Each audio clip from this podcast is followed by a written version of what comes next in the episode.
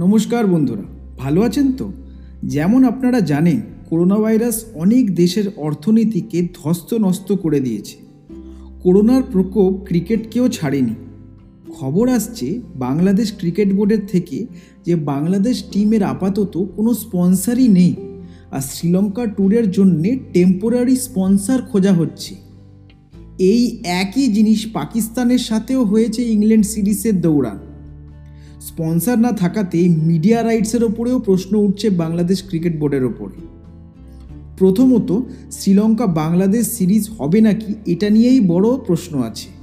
Sri Lankan cricket board তো এখন অবধি সোজাভাবে কিছু জানায়নি। যদি সিরিজটা না হয়, তাহলে মুস্তাফিজুর আর সাকিবকে আইপিএলে খেলা দেখা যেতে পারে।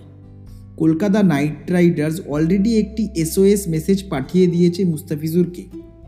সানরাইজার্স হায়দ্রাবাদ সাকিবের আশাতে খুব খুশিও হবে।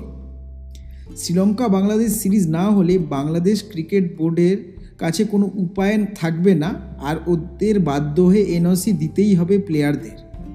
ভালোই হবে তাহলে, আইপিএলে বাংলাদেশি প্লেয়ারকে খেলতে দেখা যাবে।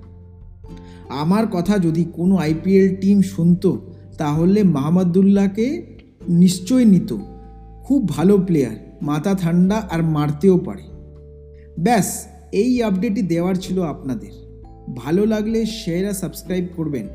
আমি সৌরভ, নিলাম বিদায়। আবার আসব।